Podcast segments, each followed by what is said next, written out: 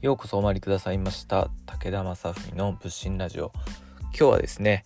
えー、ブログもだいぶ上手くなってきたので改めて自分が仏教の発信についてどういう気持ちでしていけばいいのかっていうことを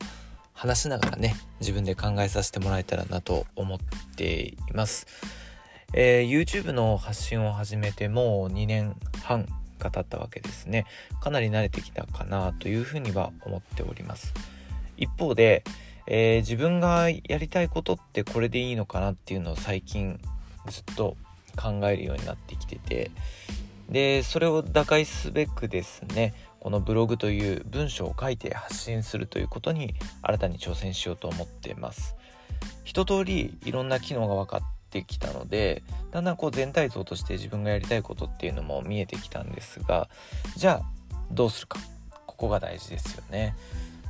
まず YouTube の中では自分がやってきたのはですねもっと簡単にですねみんなが仏教に触れて、えー、こう拒否反応が出ないものっていうのをすごく意識してました。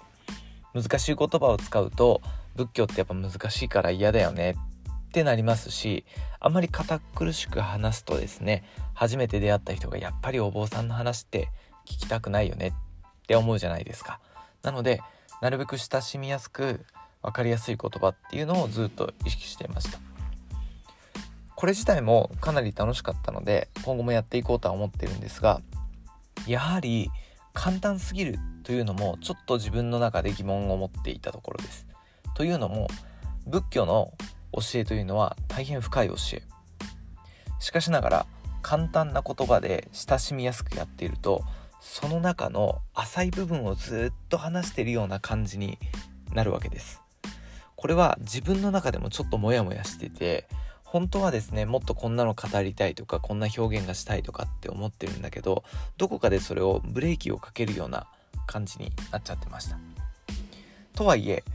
YouTube の戦略としてはですねこれ実は結構重要で YouTube というのは初心者の人初めて出会った人に分かりやすくするっていうのがもう大前提なんですよね。これがもうチャンネル登録者数とか再生回数をですね伸ばすためには絶対必要だって言われてるんですよ。なので僕の中でこうモヤモヤしてたんですよね。えー、まあ、たくさんの人に届けばいいなと思ってるものの自分の本当に考えていることとかちょっと深い考察をするとですね多分人気がなくなるんだろうなっていうなんかこう心のブレーキがあったのでちょっとそういうのがやりにくいなっていうのがあったわけなんです。で一方でまた最近ね、えー、このブログっていうのを始めてみるとですねこれがまたちょっと面白くって話し言葉と書き言葉の違いがあるわけです。話し言葉っていうのはやっぱり流れていっちゃうのであんまり複雑な論理っていうのが表現しづらいんですよね。でもちろん複雑な論理を表現して、えー、理解してくださる方もいらっしゃるとは思うんですが、まあ、理解するのも大変。そして僕が表現できないんですよね。これね、やっぱりね、限界がある。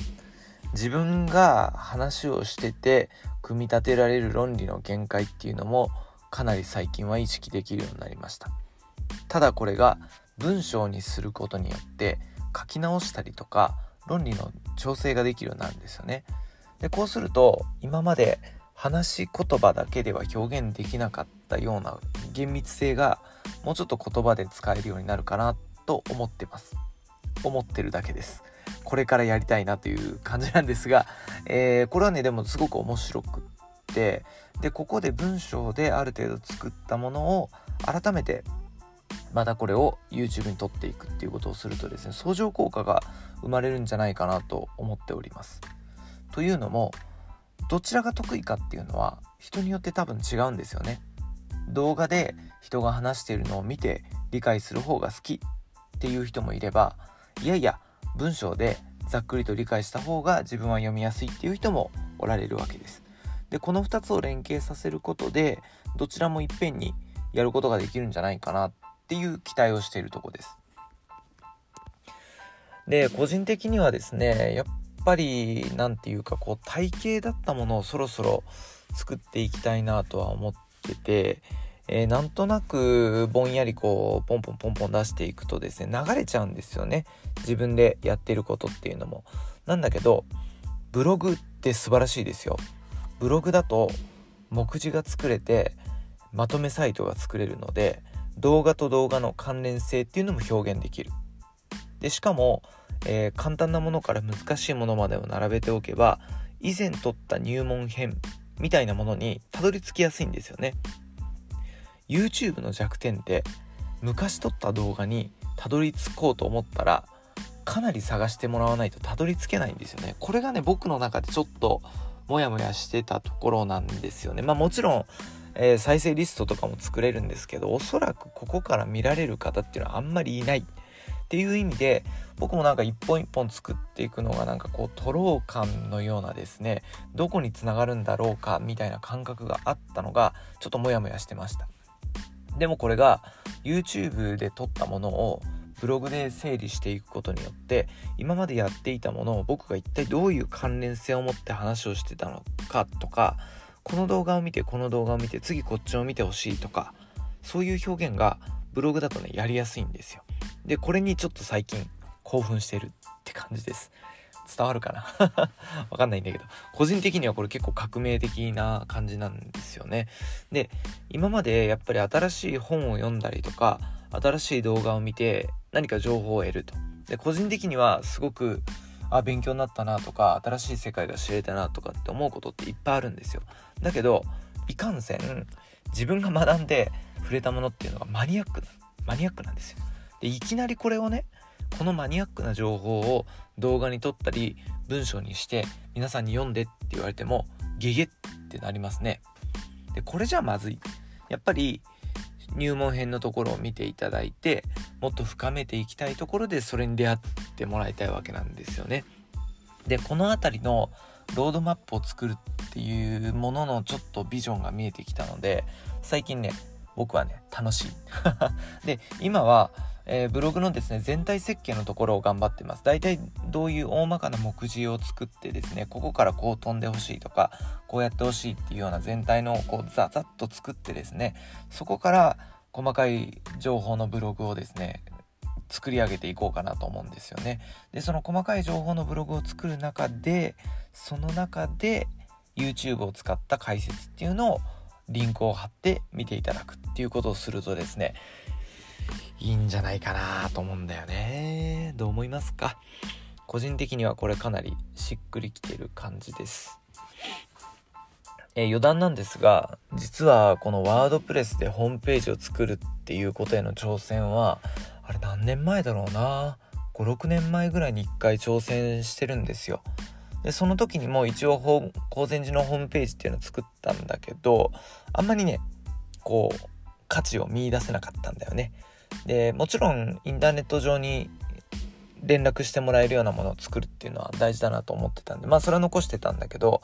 一方で僕の中にそんなにまだ発信できるようなものがなかったので、えー、ホームページとかブログの活用方法っていうのが見えてなかったんですね。まあそれが、まあ、33歳4歳の時か34歳の時から、えー、YouTube を始めて、まあ、2年間ぐらいずっとこうやっておしゃべりをする中で、まあ、たくさん勉強もしてしまきましたしいろんな話もさせてもらう中で、えー、まあいろいろできるなっていうことを感じ始めて改めてねブログをやるとあこんなにいいものなんだなっていうのに気づきました。で、えー、今ですねこのまあアンカーで撮っててるんですけど音声の配信はポッドキャストとかでね聞けるようにはしてるんですがこれもう片一歩でですね今日ちょっと試しにですねパソコン開いて横で音声認識で文章読ませてるんですよ。でこれ今横目で僕チラチラ見てるんですけど話してるのを文字に起こされると自分の無駄な言葉とか語尾の単調さとかボキャブラリーの少なさとか全部見れますね。これはね恥ずかしい。えー、大学院の時にですね臨床心理士になるトレーニングを受けてたんですがまあその時の感覚と似てますね、えー、自分のカウンセリングでやった言葉っていうのを全部文字起こしするんですよ。でその中でなぜその言葉を使ったのか無駄な言葉があるんじゃないか。そしてこの言葉は相手にどう理解されるのかっていうのをめちゃくちゃ細かくトレーニングされるんですね。でそれすごくしんどかったし、まあ、恥ずかしいトレーニングだったなと思うんですけどやっぱりめちゃくちゃ勉強になるんですよ。で、えー、一方でこの大人になってね大学出てまあ、30歳ぐらいからずっと頑張っててである程度言葉に自信があったので最近そういうことやってなかったんだけどいやこれ見るとねちょっとまだまだ自分の言語表現って鍛えなきゃいけないなっていうのを今思ってます。なので、えー、これからですねこういうちょっと自分の言葉っていうのをブラッシュアップしながらですねさらにそれをえー、ブログと YouTube とうまく連携して全体像を皆さんにお届けするっていうことができそうだなっていうイメージが今日、えー、6月1日ですね2022年令和4年の6月1日に思ってるので、まあ、これがどんな形になるのかぜひ見守っていただけたらなというふうに思っています。まあ、この発表まだここでしかしてなくて YouTube でお話しするのはもう少し先になるかなと思ってるんですが、ぜひですね、えー、楽しみにしていただいて、えー、周りの人にもですね、これ面白いよっていうことを進めていただけると嬉しく思います。それでは、えー、お付き合いいただきありがとうございました。またのお参りお待ちしております。Thank you.